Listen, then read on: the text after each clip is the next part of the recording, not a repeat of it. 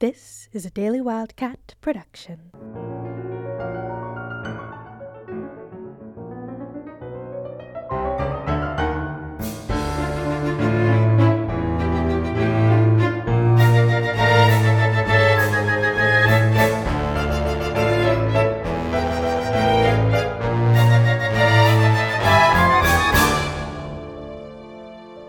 Hello, lovely listeners, and welcome to another episode of Wildcat Crime, the monthly podcast dedicated to taking a closer look at some of the most infamous crimes to occur at the University of Arizona and within the Wildcat community. Brought to you by the Daily Wildcat and KAMP Student Radio. My name is Vanessa Ontiveros, and I'll be your host. You may have noticed that there was no warning at the top of today's show. That's because this episode will be our first foray into exploring crime other than murder on the show. And technically, Season 1, Episode 3 featured a fake murder, but we will not be discussing anything gruesome in that sense today. The world of true crime is vast and varied, and the subject of this episode definitely still qualifies as an infamous UA crime. Oscar Wilde's 1890 novel, The Picture of Dorian Gray, gets its name from an enchanted portrait originally painted of the young and beautiful Dorian Gray. Now, spoiler alert for a novel that's over 100 years old, but Dorian wishes to remain youthful and attractive for all time, and he gets his wish. But as he continues to live, young and beautiful as ever, the portrait ages, showing Dorian as he truly would be. So he keeps it locked away, a hidden reminder of his moral corruption, whose existence torments him day after day after day. I'm a person who likes keepsakes. I tape movie ticket stubs and old photographs to my walls. I have a stash of every Daily Wildcat edition I've ever worked on. I still have my old notebooks from elementary school. And one day, I'll settle down and get a nice scrapbooking habit started. This might be why I've always been fascinated by people who have not just memories from their crimes, but the actual physical keepsakes of what they've done. Now, this is not uncommon among serial killers, but we won't be discussing violent crimes today. Instead, we're taking a look at a type of crime where keepsakes are the whole point of the crime art heists. And Yes, I chose to use the picture of Dorian Gray as my accessible allusion into the episode about art heists instead of, you know, Ocean's 8. On November 27, 1985, the day after Thanksgiving, a couple walked into the University of Arizona Museum of Art. They walked out with one of the museum's most valuable pieces, a 1955 painting by the abstract expressionist William de Kooning entitled Woman Ochre. It was not an overly complicated heist, but it was a successful one. The painting would not be found for over three decades. Museum staff thought that they might never see the painting for themselves. The only thing they had were two old photographs of the artwork. But then something miraculous happened. Something that very rarely happens with art crimes. A phone call came to the front desk of the art museum. Someone, somewhere, had found the missing painting. This is the story of the theft and recovery of Woman Ochre.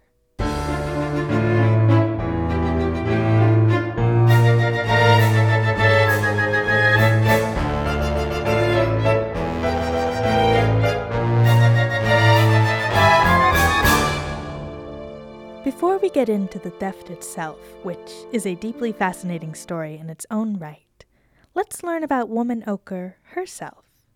I think that knowing a little bit more about the place this picture occupies in art history really adds to the story.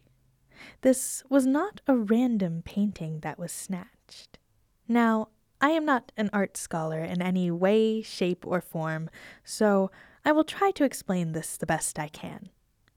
In the mid 20th century, art started getting weird. This new style, which has since been labeled abstract expressionism, fully rejected the real and the literal. Possibly the most famous artist from this time was Jackson Pollock. Everyone can picture a Jackson Pollock with his signature wild and free splatters of paint on the canvas.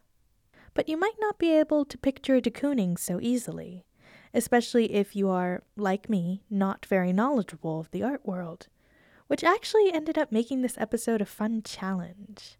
I definitely learned a lot researching this episode.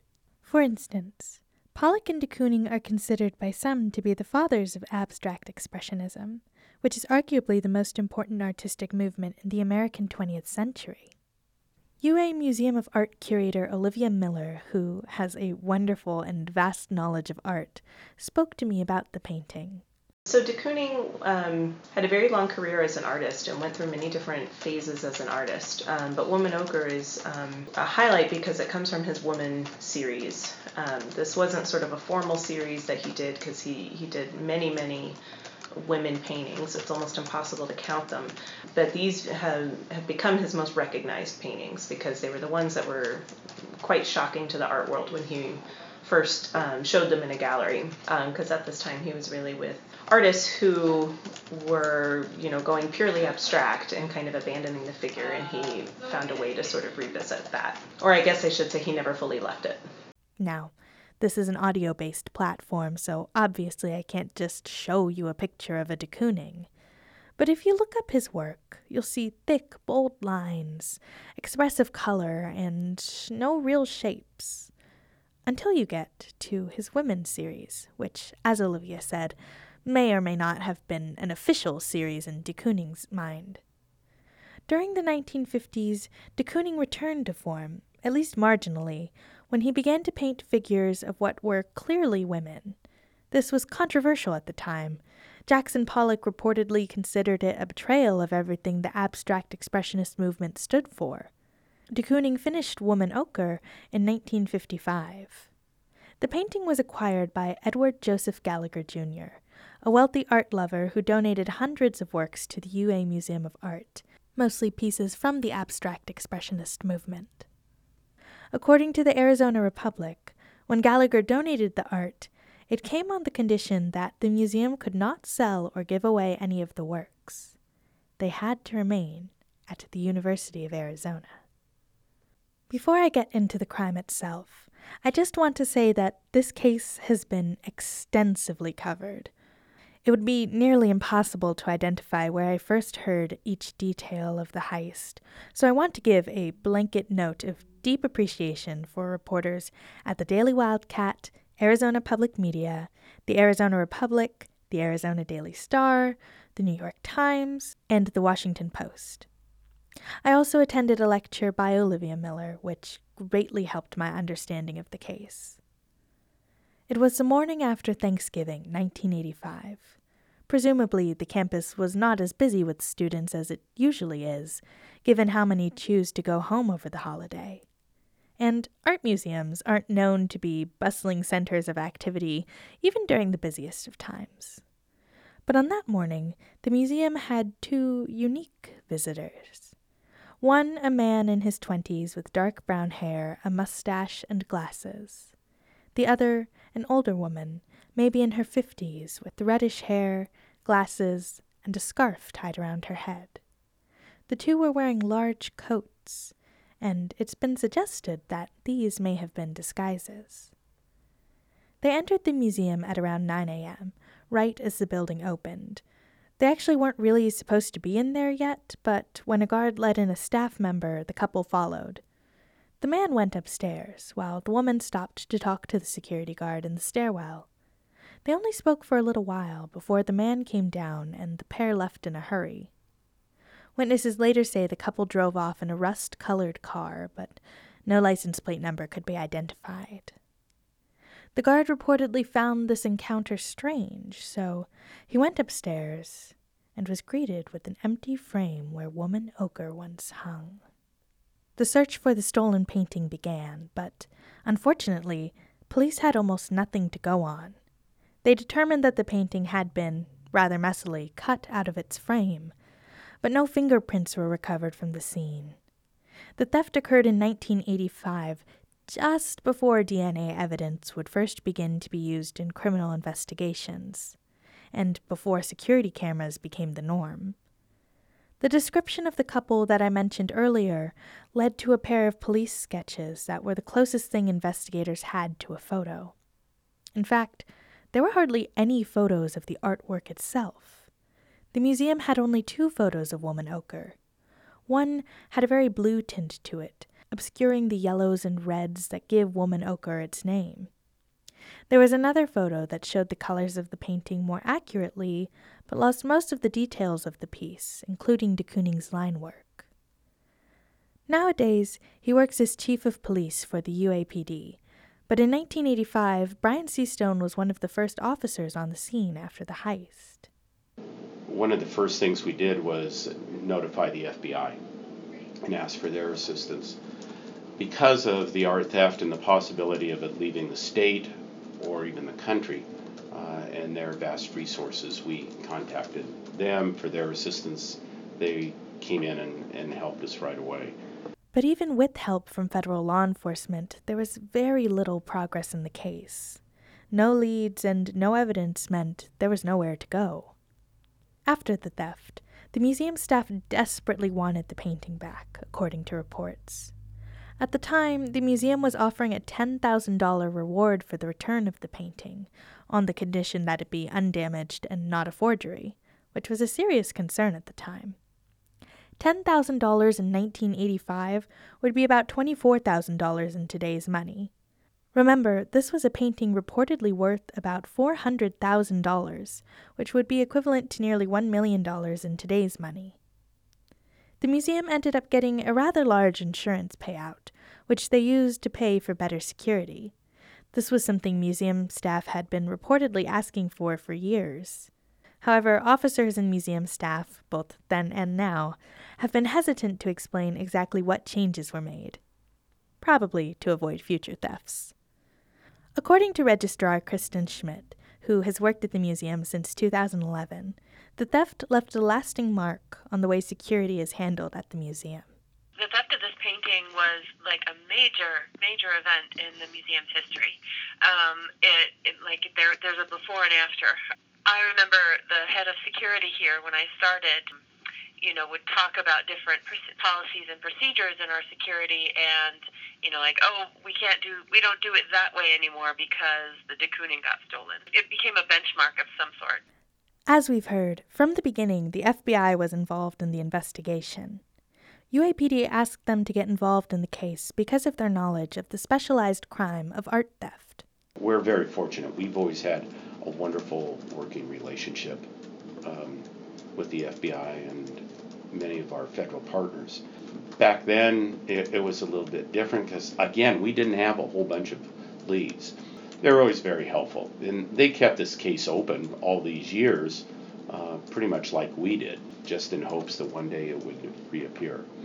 You see, there are very few people who are trained to investigate art crimes, even nowadays. In the United States, art crimes, generally art heists, forgeries, or cultural thefts, are handled by the FBI. And for a high profile case like this one, the theft would be investigated by the FBI Art Crime Team. In fact, that team is the one still looking into the woman ochre theft today, as it is an active investigation. Which is why many of the details regarding the investigation are not yet available but we can still look into how art crimes in general are investigated. The FBI established the art crime team in 2004, which was surprisingly recent, at least to me. According to their website, one of the main reasons for the establishment of a formal team was to combat the extensive looting of important cultural property that was happening in Baghdad after the invasion of Iraq. Nowadays, the team is able to rapidly respond to major art or cultural thefts. The team is small, with only about 20 agents on it. In 1985, before the establishment of an official team, the FBI did already have agents specially trained to handle art crimes. But art crimes are considered notoriously difficult to investigate, and even more difficult to solve. Estimates vary, but from what I have read, between 1 and 10% of art thefts will be solved. Again, that's between 1 and 10%. And it's not like art thefts are uncommon. The FBI also runs the National Stolen Art File, which is a database of major missing works of art, both in the US and abroad. I could not find an exact number for how many works are in there, but the database goes on for 57 pages. Interestingly, art crimes are considered violent crimes by the FBI, or at least by their website. So I guess I kind of lied at the beginning of this episode. But for someone who is not a member of the art world, as I myself am not, this may be difficult to understand. Some art theft experts, such as Robert K. Wittman, who was one of the FBI's top art crime investigators until his retirement in 2008, have suggested that one of the reasons art crime is notoriously difficult to investigate, and especially difficult to solve, is because it is considered a victimless crime, as he told the New York Times in 2010. But to call it a victimless crime is not quite true. It's actually sort of the opposite of true. Because when art is taken from a place where it is free or nearly free to be enjoyed by all, then all of us are the ones who are affected by the crime.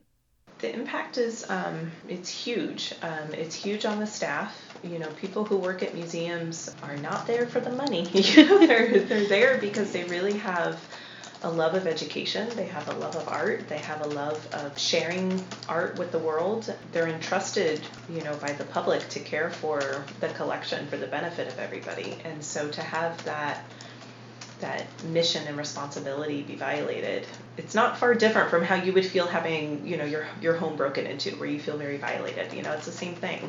It's definitely a loss. It's robbing the public of an opportunity to have access to art. That's a really important thing, particularly for a city like Tucson that, you know, it's not it's not New York in the sense that we don't have, you know, countless museums to go to. You know, it's really special to have the museums we have here um, that are there for the public, and we want to be able to show you know as much art as possible to everybody.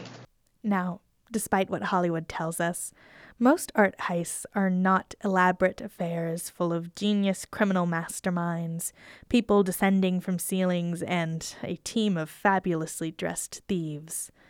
In fact, most art crimes are not really pulled off by professional thieves at all.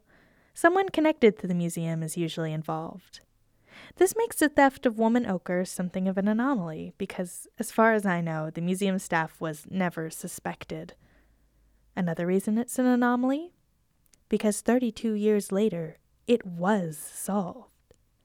In an article that ran in the Daily Wildcat on December 4th, 1985, the director of the UA Museum of Art at the time, Peter Bermingham, was quoted as saying, quote, I'm basically a hopeful person we have a really good chance of eventual recovery. There's a 50 50 chance next week. Some day we will recover it. End quote. Brian Seastone also remembered being optimistic that it would be found. I always had a feeling that one day it would we would find it. I just had that from from the very first day because there's uh, a lot of stories around how art that's been missing for a number of years uh, gets found as a result of a death, um, a police investigation, or uh, some other means. I just always had that feeling. Kristen Schmidt said that people at the museum, including herself, really could not seem to decide whether or not to believe that the painting would be found. I myself went back and forth um, like part of me was like, oh yeah, well, we're totally gonna get this painting back, and it's gonna be great, and you know, uh, and then we'll all live happily ever after. Um, and then part of me was like, there's no way. This was planned so well, and you know, really well executed. You know, this was uh, professionals they're they're going to spirit this painting away and we'll never see it again. It's maybe somewhere in the Middle East or something. As for other people, I'm not sure. There were sort of several leads uh, over the years. Um, like people would call in with tips to the front desk or to different staff members, and you know everything would be followed up on. And of course, it, it never turned out. The leads dried up, and there was really nowhere to go from there. So museum staff carried on with their lives. According to Seastone, Though the case was open, it went cold very quickly. So for 30 years, people kept the memory of the case alive while the investigation was at a standstill. During her lecture, Olivia mentioned that after about 30 years is a good time to start reinvestigating an art theft, because it's long enough later that the original thieves may have passed away, meaning the painting has to change hands. So, on the 30th anniversary of the theft, the museum held an event all about art crime to reinvigorate the public's interest in the theft. And it worked. The media picked up the story, and people were talking about Woman Ochre again. And two years later, that revival in coverage would play a role in the return of the painting. In August 2017, David Van Auker, who, along with Buck Burns and Rick Johnson, owns Manzanita Ridge Furniture and Antiques, purchased the estate of a woman who had recently passed away in Cliff, New Mexico. He bought the whole of her estate, which included many works of art, for a total of $2,000. Inside the house, behind the door to the bedroom of the woman and her husband, who had passed away in 2012, David found a unique looking painting. He took it back to Manzanita Ridge, located in Silver City, New Mexico, and put it up in his shop. According to reports, one of David's regular customers walked in and told them that he had a real de Kooning on his hands. But David dismissed this. After all, it had been found behind the door in a house not far from them. But the day went on, and person after person told him that that was a genuine de Kooning. One person even offered him $200,000 right there for the painting. Getting nervous, David locked the painting in the store's bathroom, which was the only room in the building with a lock on it. Then he began to do some research he found an article from the Arizona Republic about the 30th anniversary of the theft. And that's when he realized exactly what he had in his possession. So he called the museum. Olivia Miller remembers that day very well. She described it for me. Now, this clip will be a little longer than usual, but trust me, it is well worth it. So I got the call um, on a Thursday. It was probably like you know two in the afternoon or something like that, and I was um, I was speaking with my coworker downstairs in my office, and we heard the security guard who was at the front desk. She had answered the phone, and she was paging our our other head of security, and um, and she said, "Hey Jim, I have a man on the line who says he has our stolen painting." And my coworker and I just looked at each other, and our eyes got really big. And um, and her name is Jill, and she said, "Oh my God, are we going to remember this moment for the rest of our lives?" And she got very excited. and, um, and then they transferred the phone call to me, and um, of course I answered the phone. And like I said, you know, he said, "My name is David Van Auker, and I found this article from 2015, and I bought some items at an estate sale, and I, I have your painting. You know, I'm I'm looking at the article and I'm looking at your painting, and I know that they're the same thing." And then he said there are lines across it as if it's been rolled up. And so that was the thing that really stood out to me and of course we we would have followed up in any way we could with him but that was that was the thing that really made me think that he he had it. So i asked him to send photos which um, you know he started emailing those right away. And every photo that came in just made us more and more excited that this that this did look like it was the painting. And then when he sent us the dimensions you know it was only an inch off you know which corresponded to it being cut from its frame after he started emailing me photos, we decided, okay, this is we, we need to contact um, the U of A police department. Kristen also remembered how she first heard about the recovery, and she approached the situation with skepticism. After all, how likely was it really that after 32 years their painting had just turned up in a second hand store in New Mexico? It's funny, I was actually overseas that day, and so I was on my way back, or about to head back from Germany to the United States. It was very late at night, uh, you know, my time in Germany, and Jill McClary, um, our archivist and currently our acting head, she texted me in all caps. She said, "Can I call you right now?" And you know, it's midnight, and and I was like, I was up, so I said, "Sure, why not?" And then she she called me, and she was a little bit breathless um, because they had all been, you know, talking about um, what had happened here at the museum. But I actually wasn't on site here when the phone call came in. You know, she was talking about how, well, because I hadn't seen any pictures yet. You know, I'd only had this phone conversation. And so she and Olivia and others had seen the pictures that David had uh, transmitted to them. And so they had actually, you know, a little bit of backup to the, to the thing, whereas I'm just hearing it cold. And I'm thinking, yeah, there's no way. This is this is some nut job, you know, calling the museum, wanting some attention, and and and from what what I understood was they were already the museum staff were already um, tentatively making plans to get in the car and drive to uh, Silver City to pick the painting up. And I was like, no, no, no, no, hold on. You've got to call the FBI. You've got to call UAPD. You need to you know clear it with people before before anything happens. As Olivia and Kristen said, law enforcement was immediately notified. Brian Seastone remembered that day as well. Now, remember, Seastone has been with this case since the very beginning. Here's what he said about that morning. Interesting day. I was actually in Hawaii. It was about 4 o'clock in the morning there, and the phone rang, and uh, was asked if I knew about the painting. And I'm, what are you talking about? And then they said that it had possibly been located.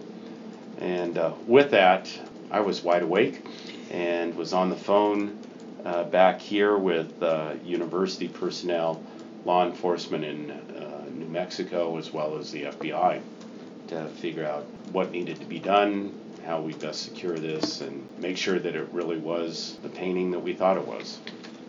After that initial phone call with David and a follow up phone call with law enforcement, Olivia was instructed not to have any more contact with David while the investigation was taking place. Any side conversations could have hampered the investigation. So she waited. Olivia said that the silence was the hardest part. She worried that David would realize how much money the painting was worth and change his mind about giving it back. Remember, this is an incredibly valuable painting. Articles that came out around the time of the recovery estimated the painting to be worth over $100 million in 2017. Olivia has said that that number quoted by the media is exaggerated, but it is still very, very valuable. Eventually, she was able to speak to David again, who told her that he just wanted to give the painting back to the museum. He had moved it to a friend's house for safekeeping, and the original plan was to have him drive the painting to Tucson. Things didn't quite work out that way. We ended up having to drive to Silver City the next, or that later that evening. And so Friday evening, we set out at about six o'clock and drove to Silver City. And David had um, taken the painting to an acquaintance's house for safekeeping because the FBI told him, you know, you need it out of your house and out of your store. Everybody in Silver City knows you have it. But anyway, we got there and um, and they were having a party, and all these people had, you know, cameras and video cameras, and um, it was a very lively scene that we certainly didn't expect. But but that was when we saw the painting. So it was probably like 11 o'clock at night by the time we actually got to the painting. And at that moment, we um, we packed it up, and then um, it was stored at the the sheriff's station there over the weekend. And then on the following Monday, it came back to the museum. On the way back, the painting was stored in a crate in the nondescript minivan that the museum staff were in, which received a full police escort. Kristen recalled the nerve wracking drive the driving back to Tucson, we just used our acting uh, director's uh, minivan. The, the crate was in the back of her minivan. We were in a, a convoy of like five different cars including New Mexico State Troopers, Grant County Sheriff, UAPD, and eventually, once we crossed the border, we lost the New Mexico State Troopers and picked up Arizona State Troopers. Yeah, that was that was a pretty intense drive, um, but I, I was able to be in the in the minivan with our with our acting director. And she claims that it was a pretty calm drive, but I could see her her white knuckles on that um, on the steering wheel. After 32 years, Woman Ochre had returned home. Or so everyone was hoping. The painting still had to be authenticated, which was a two part process. Firstly, the museum staff had to determine if it really was the painting that had been cut out of the frame. And so to do that, we ha- asked um, Nancy Odegaard, who is the chief conservator at the Arizona State Museum here on campus and a world renowned expert conservator her specialty is objects conservation. So she was not going to conserve the painting. We asked her to come in to, to essentially give an overall sort of condition report and also to help us determine that it was the same painting. With a painting, um, particularly one as damaged as that one, you know, we were never going to remove the frame without having a conservator present because you don't want to inflict further damage. And so it was really essential that she was here. So that took about two hours for her to give um, the sort of overall inspection, and um, and we were able to remove the frame and match it up with the remnants and, and confirm that it was the same painting. I recommend looking up videos of the authentication process on YouTube. I will tweet out the link to a YouTube playlist I made while researching this episode. It has all of the best videos from the Woman Ochre search and recovery. It is truly amazing to see how exact the edges of the found painting match up with the cut edges from the original frame. For Kristen, the authentication process was the first time she was able to see the painting herself. It was really the first time the world would get to see the painting since 1985 as the event was filmed. I'm unpacking and viewing the painting just like for the first time uh, in full, like basically in the spotlight. It felt like I was on a stage a little bit because I knew that there were cameras rolling and catching, you know, every moment of that. And so when I finally got to look at it, I was actually overcome. Like it really it really seemed like the real thing to me. So I, I just I got a little emotional, but I kept it together at that moment. But yeah, there have been a lot of moments when I haven't kept it quite so together. But there was a second part to the authentication process that had to be done as well. How did they know they had a genuine de Kooning on their hands? After all, it had been 30 years. What if the stolen painting itself had been a fake? So we had to collect the paper trail from that.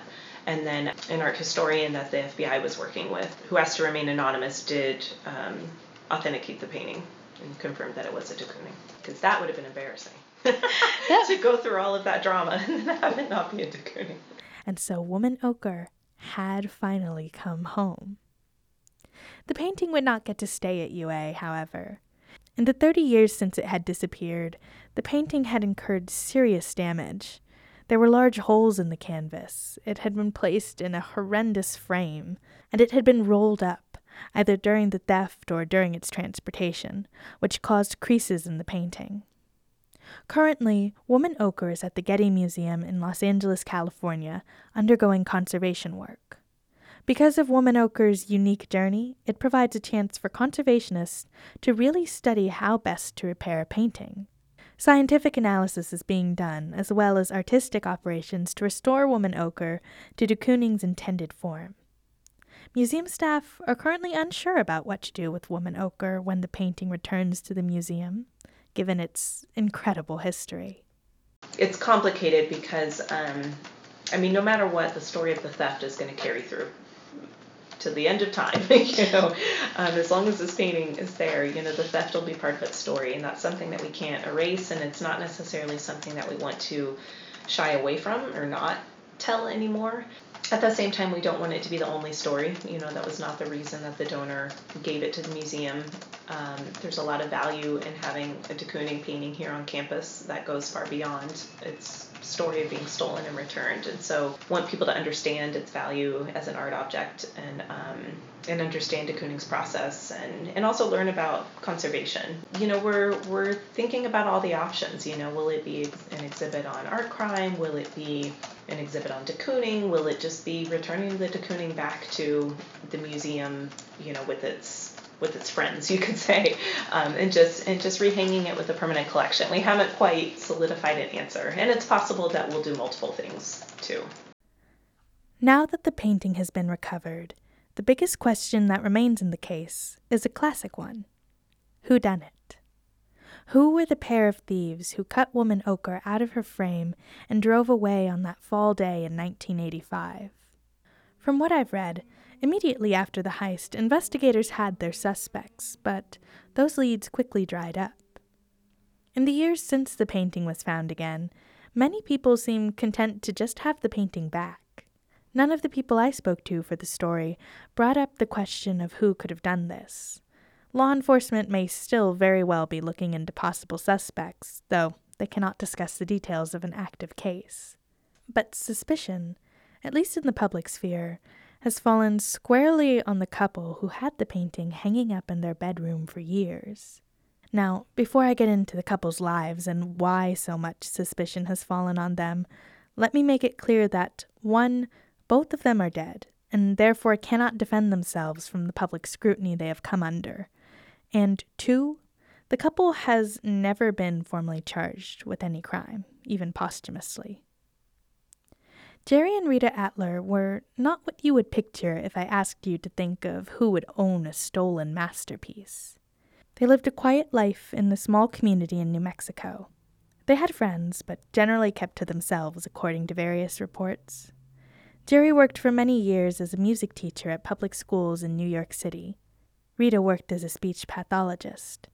Not exactly what you might consider a high rolling lifestyle, though they were known to take many vacations, apparently visiting all seven continents. This detail of the couple's many trips is one that has been used to imply that the Alters may not have been as squeaky clean as people thought. Now, as I have said, since the painting's recovery, the Alters have become the prime suspects, at least in the public's eye. We don't know whether exactly they are considered official suspects by law enforcement. And members of the museum staff have generally abstained from commenting on who potential suspects could be. However, I found several articles that speculate whether or not the Alters could have been the ones to take the painting. There is some circumstantial evidence that does not look great.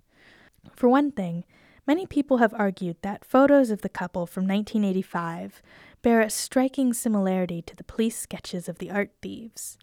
Personally, I do see a resemblance, though Rita's age would not have matched the suspect in her 50s at the time. The couple drove a red car, similar in description to the one that sped away from the museum. But wait, you might be saying. The Alters lived in New York. What would they have been doing in Tucson? Well, since the recovery of the painting, the Arizona Republic has uncovered photos that show the Alters in Tucson on Thanksgiving 1985. So we know they were in town and what might be the most damning evidence that the Alters may have been the ones behind the heist was a short story that Jerry himself published in 2011 called The Eye of the Jaguar. The story, as well as the couple, was described very well by Washington Post reporter Antonia Nouri Farzan in a 2008 article that speculates whether or not the Alters could have been the ones behind the theft. Jerry's short story was about a team of thieves a grandmother and a granddaughter, who plot to steal a priceless emerald from a museum. After the theft, the pair leave the museum in a hurry, and the security guard checks the display only to find the emerald missing. The thieves hide the emerald away and are never caught. The ending line from the short story has, in particular, raised eyebrows for how closely it would mirror the de Kooning theft if Jerry and Rita were indeed the ones who stole it. The story ends, quote, and two pairs of eyes exclusively are there to see. End quote. All of these clues have come together to cause some people to rather emphatically believe that Jerry and Rita were the ones who stole Woman Ochre from the museum themselves, as opposed to buying it from the real robbers. There is an even wilder theory out there that accuses the Alters of being serial art thieves. This theory has mainly been discussed on both Reddit and in a truly questionable documentary by WFAA, a TV station owned by ABC, which you can watch on YouTube if you so choose. The theory essentially states that the Alters regularly stole art and presumably resold it to pay for their vacations. But they kept woman ochre for their own enjoyment. Some people even suspect that they may be behind the largest museum theft in United States history, the Isabella Stewart Gardner heist, which you can learn more about in a podcast called Last Seen, which was produced by WBUR and the Boston Globe and was an inspiration for today's episode. Now, there's really no evidence beyond speculation to support this wild theory. But the absence of any new development in the case since the painting's recovery has left imaginations to run wild. There is one other piece of potential evidence that suggests that Jerry and Rita were the ones behind the heist. According to a 2018 article from Insurance Journal written by James Tarmy, stealing is the easy part of an art heist. That was made clear in the Woman Ochre theft, in which the thieves walked in and walked out with the painting in less than 20 minutes, never to be caught. And granted, that was in 1985, before security cameras and DNA testing became widely used. But art heists are still going on today. And as I said earlier, these crimes are rarely solved. However, the selling of stolen art is a much more difficult endeavor. For one thing, no legitimate art museum or collector would ever consider a stolen painting. Olivia described the intense care that museums take to ensure that they only purchase real paintings from good sources. Particular attention is paid to the provenance, which is the record of where a piece of art has been, sort of like a timeline of ownership. So the process is kind of varied. I mean, first and foremost, you definitely want the most um, documentation of provenance that you can get um, which in certain cases can be quite complicated, particularly if an artwork is um, by a minor artist or if an artwork is by an artist who didn't keep great records, and so there's no um, you know archive from which to work from. A lot of individual sales can be tricky because perhaps somebody in the family was friends with the artist, bought the artwork, and there, there wouldn't necessarily be a receipt or a paper trail for that. You know, so it's it's definitely provenance is a very complicated issue, but whenever possible, you want to be able to have that that trail. And if you're if you're buying from a reputable gallery or auction house, they will ideally check the art loss register or the National Stolen Art File to to ensure that whatever they're selling is not stolen. And there is no organized black market for art. Shockingly, Hollywood has lied to us about how easy it is to find a buyer for expensive treasures of the art world. In fact, the more famous a painting is, the harder it is to sell the work, because of all the attention from law enforcement and the media. Often, if thieves do not already have a buyer lined up before the heist, they will end up not being able to sell the painting at all. The number one way law enforcement officers catch art thieves is when the thieves start to get desperate to make a profit off their job and arrange to sell the art to an undercover officer or ransom the museum for the art. Or, as former FBI agent Robert Wittman told NBC News in 2016, quote, criminals are better thieves than businessmen. End quote. Additionally, art thieves are not known to be art lovers. But the Alters were. Their home was full of art when they died, including the de Kooning, which they had hung up behind their bedroom door. The story of Woman Ochre is not yet over, though this podcast almost is. No, her story is still being unraveled as conservation work is continuing and law enforcement keeps investigating. And of course, I hope that she has a long story ahead of her, as one day she will likely be displayed for the public to enjoy again. Already, we have enjoyed her story a great deal.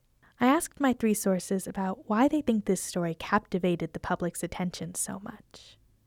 Brian Seastone said that the story of Woman Ochre has become entangled into the story of the University of Arizona itself. It occurred here. It becomes part of kind of a, a folklore history. On the 30th anniversary uh, of the theft, it got additional publicity, etc. You know, this thing's been gone 30 years. We haven't given up. And then a year or two later, all of a sudden here it is again. So it just shows what perseverance, people caring, keeping their eyes open, and doing the right thing can do. Kristen Schmidt also thought the way it all came together in the end had something to do with it, as well as the intrigue and mystery that lasted for 32 years. Well, there's a lot of drama, you know, from the original theft to the recovery um, to the just like the extreme like generosity of the people who recovered it and returned it to the museum. It's like the basis of a movie plot. I mean, it's it's a mis- it's been a mystery for 32 years and now people believe they have solved it. It's it's just like high drama in real life. And also, lastly, it never happens. You never like it hardly ever happens that you get art recovered again. And the fact that this one, you know, was a very high profile piece by a, you know, a very well known artist, uh, that just adds to it. And Olivia Miller pointed out the way that the story ends is a nice change of pace from all the unsolved crimes out there.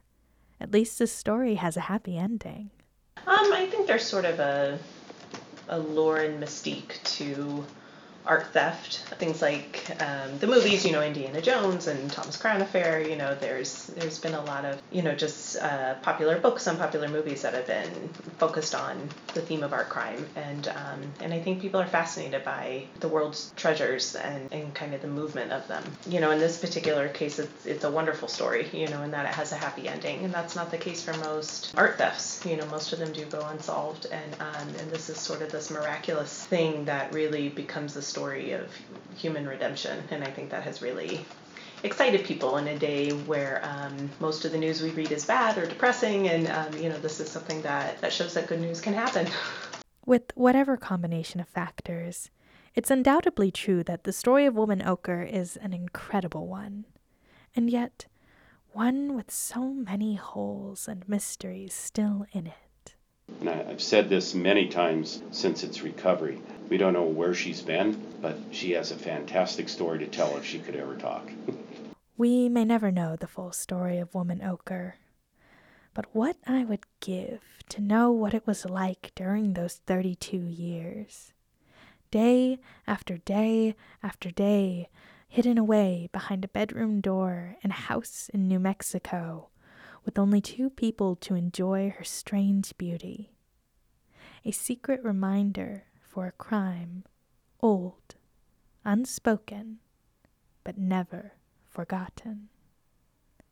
For the Daily Wildcat and KAMP Student Radio, this has been Wildcat Crime. Thank you all for listening. Till next time.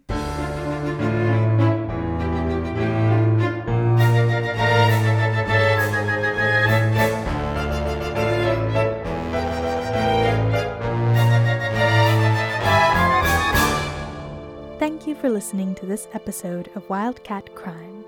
If you liked it and want to hear more from us in the future, please make sure to rate, review, subscribe, and tell your friends.